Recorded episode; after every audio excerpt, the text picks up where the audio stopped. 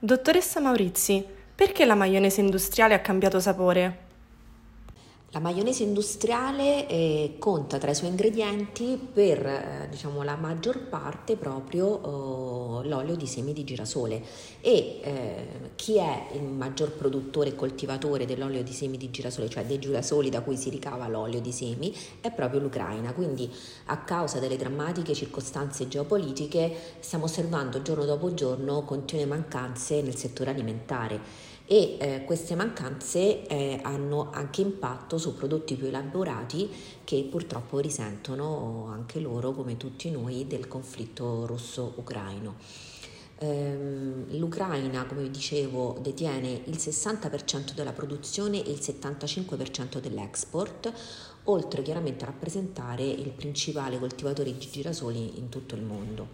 Ehm, L'11 marzo 2022 ehm, il Ministero dello Sviluppo Economico eh, aveva già emanato un comunicato oh, chiamato misure temporanee eccezionali eh, proprio sull'etichettatura dei prodotti contenenti oli vegetali in sostituzione dell'olio di semi di girasole. Eh, proprio all'inizio, agli albori della, del conflitto, appunto si era capito già quali potevano essere le ripercussioni sulla catena alimentare.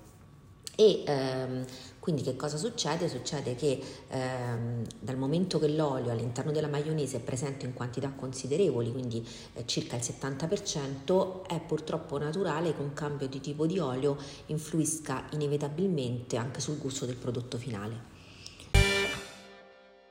Come sta rispondendo l'industria alimentare a questa crisi? Molte grandi aziende eh, stanno adeguando la produzione di maionese sostituendo l'olio di semi di girasole con l'olio di soia. Eh, ora, essendo la soia un allergene, il Ministero, nella, nella, circolare che vi dicevo prima, ha dato precise indicazioni alle industrie di riportare sull'etichetta una frase che indichi quali oli o quali grassi siano stati impiegati in, in sostituzione dell'olio di girasole, quindi segnalando l'eventuale presenza di allergeni.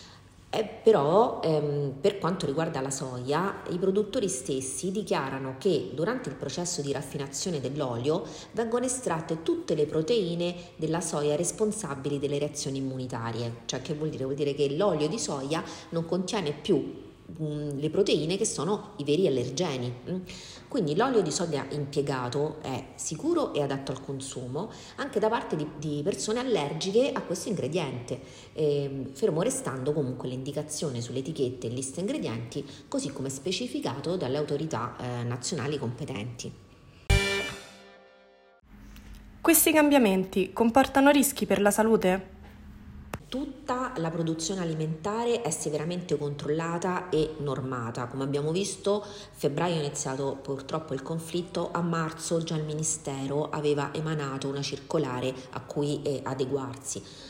Ovviamente, sebbene sia impossibile non notare una variazione nel gusto della maionese industriale, la sostituzione comunque degli ingredienti avviene ed è avvenuta sempre sotto la stretta vigilanza delle autorità competenti.